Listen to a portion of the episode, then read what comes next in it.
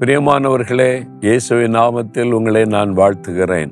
எவ்வளோ பிரம்மாண்டமான மதில் சுவர் பார்க்குறீங்கள எரிசிலை பட்டணத்தை சுற்றி கட்டப்பட்டிருக்கிற பிரம்மாண்டமான மதில் சுவர் இது பட்டணத்துக்கு ஒரு பெரிய பாதுகாப்பு இல்லை. அந்த காலத்தில் அப்படிதான் மதில் சுவரை எழுப்பி அந்த கோட்டைக்கு உள்ளே குடியிருந்தாங்க. எல்லா தேசத்திலையுமே இதை நீங்கள் பார்க்க முடியும். அதில் இந்த எருசலேமின் மதில் சுவர் ரொம்ப விசேஷமானது. பல முறை இடித்து இடித்து இடித்து திரும்ப திரும்ப கட்டப்பட்டது இந்த நகரம். இந்த மதில் சுவர் கூட. இப்போ யோவில் மூன்றாம் அதிகாரம் பதினாறாம் வசனத்துல ஒரு அழகான வார்த்தை சொல்லப்படுகிறாரு. கத்தர் தமது ஜனத்திற்கு அடைக்கலமும் இஸ்ரவேல் புத்திரருக்கு அரணான கோட்டையுமாயிருக்கிறார்.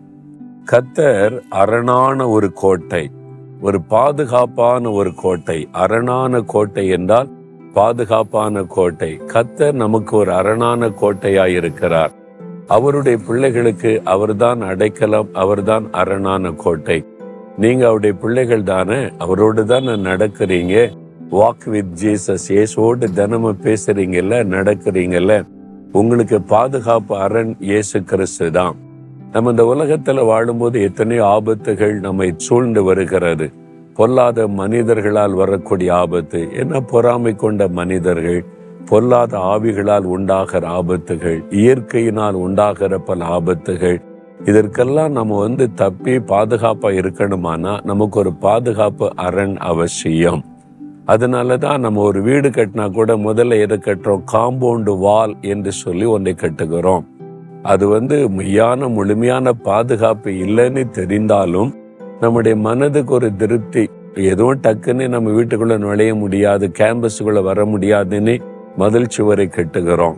ஒரு பட்டணத்துக்கு இவ்வளவு பெரிய மதில் சுவரை கட்டினாலும் இதையும் தாண்டி சத்துருக்கள் நுழைந்து ஆபத்தை உண்டாக்கின சம்பவங்களை வேதத்திலும் பார்க்கிற சரித்திரத்திலும் பார்க்கிறோம். அப்ப ஆனா ஆண்டவர் நமக்கு கோட்டை அரணமா இருந்தார்னு வைங்க. எந்த ஆபத்துமே நெருங்க முடியாது. கண்ணுக்கு தெரியாத ஒரு பாதுகாப்பு அரண். கண்ணுக்கு தெரியாத ஒரு கோட்டையாக ஆண்டவர் நம்மை சுற்றிலும் மதில் சுவரை அமைத்து நம்மை பாதுகாக்கிறார். எவ்வளவு ஒரு ஆச்சரியம் இல்லை? உங்களுக்கு அவர்தான் கோட்டையும் மரணமாக இருக்கிறார். விசுவாசிங்க ஆண்டவரே நீர் எனக்கு கோட்டையும் மரணமாக இருக்கிறதற்காய் ஸ்தோத்திரம்னு சொல்லுங்க. விசுவாசத்தோடு இதை அறிக்கையிட்டு ஜெபித்து பாருங்க. ஆண்டவுடைய பாதுகாப்பு உங்களுக்கு உண்டாயிருப்பதை நீங்க உணர்வீங்க. எந்த தீங்கும் உங்களை சேதப்படுத்தாதபடி பாதுகாப்பார். ஆண்டவருடைய அரண் இருக்கிற இதை மனிதர்கள் மாத்திரம் அல்ல மந்திரவாதம் பில்லிசூனியம் எந்த தீய வல்லமை தாண்டி வர முடியாது. அப்படிப்பட்ட ஒரு பாதுகாப்பை கொடுக்கிறவர் தான் ஆண்டவர். அதனால அந்த பாதுகாப்பு உங்களுக்கு வாக்கு பண்ணி இருக்கிறார். விசுவாசத்தோட சொல்லுங்க இயேசுவே எனக்கு நீங்க அரணும் கோட்டையமா இருக்கிற என் குடும்பத்துக்கு என் பிள்ளைகளுக்கு நீங்க தான் அரண். என்னுடைய வியாபாரத்துக்கு என் ஊழியத்திற்கு நீங்க தான் அரணும் கோட்டையும். அடைக்கலன்னு சொல்லுங்க உள்ளத்துல பெரிய சந்தோஷம் வந்துடும் இருதயத்துல கை வைத்து சொல்றீங்களா? பயமெல்லாம் விலகி போயிரும் பாருங்க. தகப்பனே எங்களுக்கு அரணும் கோட்டையுமா இருக்கிற அன்பருக்காக உமக்கு ஸ்தோத்திரம். என்னையும் என் குடும்பத்தையும் எனக்கு உண்டான எல்லாவற்றையும் பாதுகாக்கிற கோட்டையா இருக்கிறீர். அடைக்கலமா இருக்கிறீர். அதற்காய் ஸ்தோத்திரம். இதை தாண்டி எந்த தீங்கும் எங்களை சேதப்படுத்த முடியாது.